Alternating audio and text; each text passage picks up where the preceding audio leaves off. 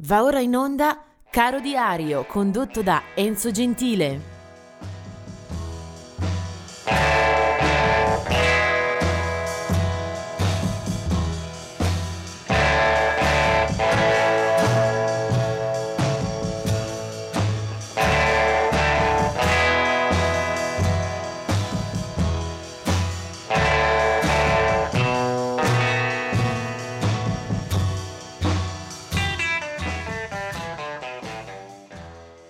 Siamo arrivati al 6 di febbraio, ben ritrovati con eh, questa nuova pagina di Caro Diario che oggi è più eh, affollata per quanto riguarda i decessi che non per eh, le date di nascita.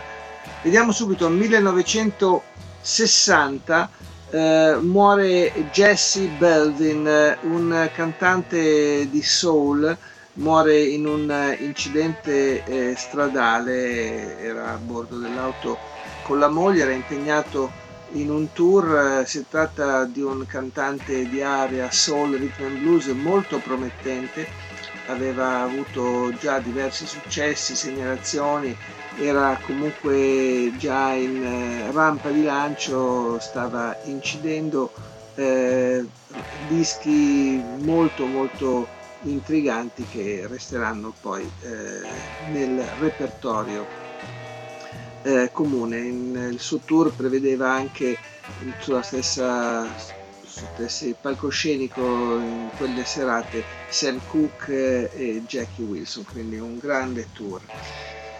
Poi nel 1976 eh, due sono le segnalazioni. Una riguarda Rudy Pompii eh, che suonava il sax eh, con eh, il gruppo di Bill Haley and the Comets, quindi siamo veramente alle origini del rock and roll.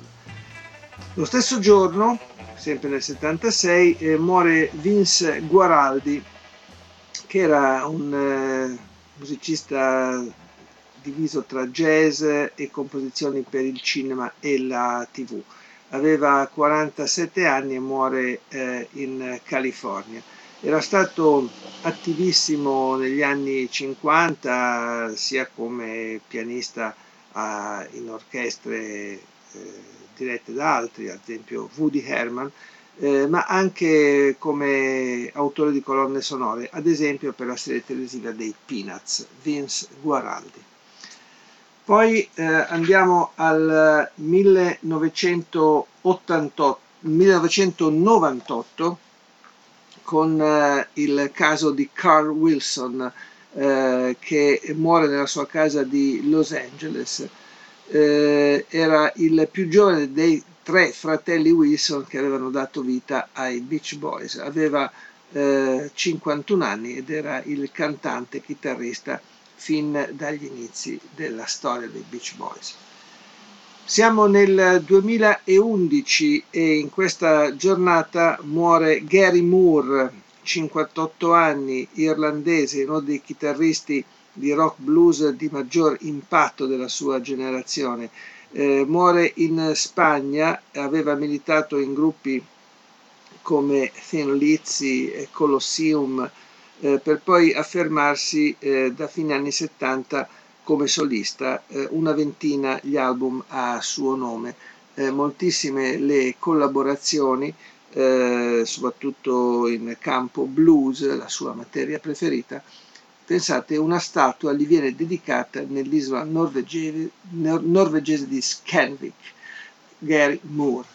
E poi, ultima per questa serie odierna, eh, la eh, morte di eh, Dan Hicks 6 eh, febbraio 2016. Dan Hicks muore nella sua casa di Mill Valley in California. nel 67 aveva fondato con il violinista David LaFlamme il gruppo Dan Hicks and the Hot Licks che giostrava tra country, swing, jazz, bluegrass eh, per lui una ventina di album eh, come solista o sotto eh, il marchio della band Dan Licks.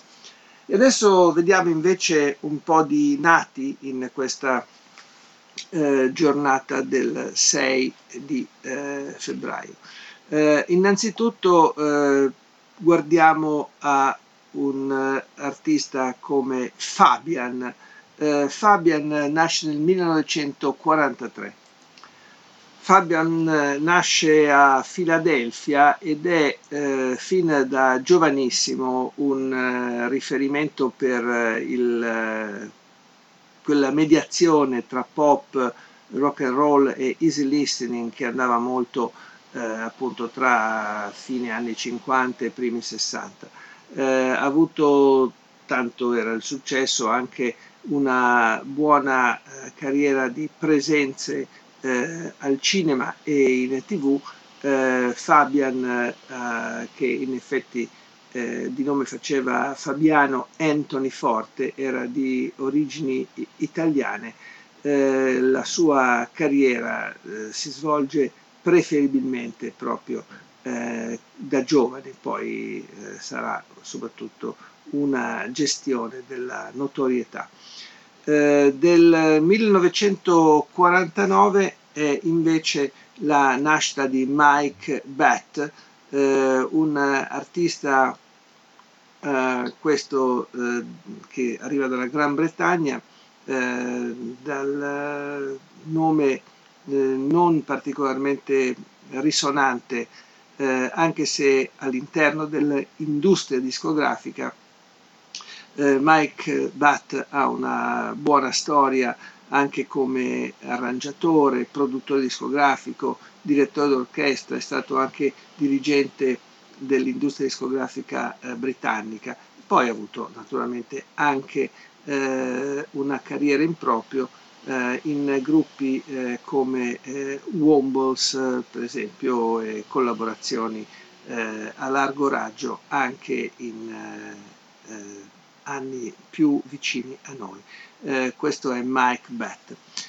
Eh, non ho dimenticato di segnalare che del 1945 è la nascita di Bob Marley, eh, una figura che ha dato tantissimo nel corso della sua esistenza terrena, 15-20 anni di storia tra la natia Giamaica e poi il resto del mondo, dove il reggae ha, spopolo, ha spopolato proprio grazie a lui, ma Bob Marley ha lasciato molto anche dopo la sua scomparsa, eh, dall'inizio degli anni Ottanta, quando appunto eh, ci ha lasciato eh, il segno, l'impronta del reggae e del suo pensiero, del suo messaggio, anche di una certa dimensione visuale eh, nella musica amata da tutte le generazioni eh, porta sicuramente anche il suo nome e il merito di una eh, storia eh, condotta sempre con altissimo livello di performance, di scrittura, di registrazione. Bob Marley. Del 1950 è Natalie Cole, eh, figlia di Nat King Cole e spesso volentieri legata anche al padre per eh, le storie per le vicende artistiche. Del 1966 è invece Rick Astley che ebbe una eh, importante eh, sortita a livello eh, promozionale e anche di mercato negli anni 90 con un pop soul bianco eh, abbastanza eh, dimenticabile, Rick Astley. La canzone che oggi vi voglio far ascoltare eh, rimanda a un classicissimo del rock, però rivisitato con eh, le qualità e il suono tipico di una band tra le più amate eh, tutt'oggi. La band è quella dei Guns N' Roses, eh, la voce è quella di Axel Rose, eh, che proprio oggi eh, vede il suo giorno di nascita era il 6 febbraio eh, 1962, nasceva a Lafayette in Indiana con il nome di William Bailey. Axel Rose è una delle eh, rock star eh, più conclamate, più discusse della storia recente. Eh, il suo gruppo, appunto Guns N' Roses, eh, nasce eh, discograficamente parlando eh, nell'estate del 1986, eh, già l'anno dopo esce in eh, estate Appetite for Destruction che subito eh, si impone all'attenzione eh, mondiale degli appassionati. Da lì sarà una uh, vicenda un po' a zig zag tra successi, cadute, crisi personali, sicuramente una dimensione che per quanto riguarda Guns N' Roses ha occupato molto anche le pagine delle cronache, non solamente musicali.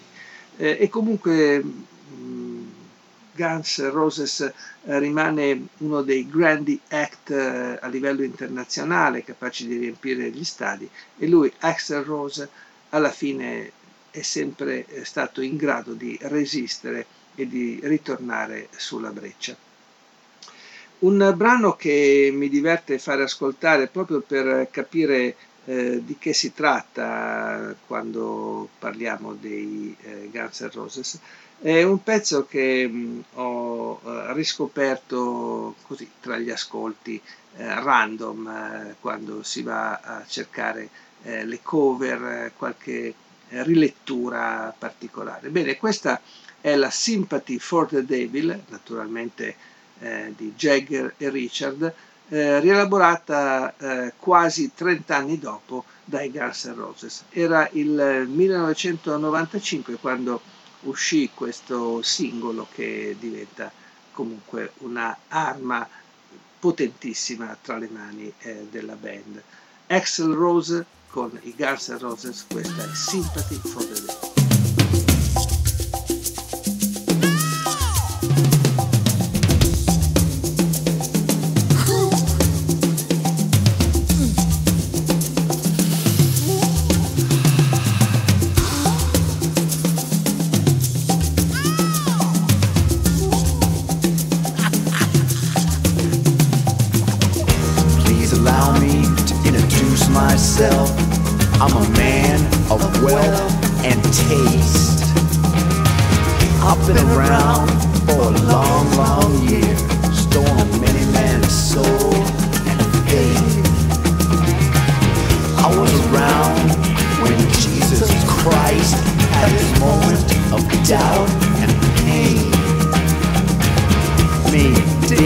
I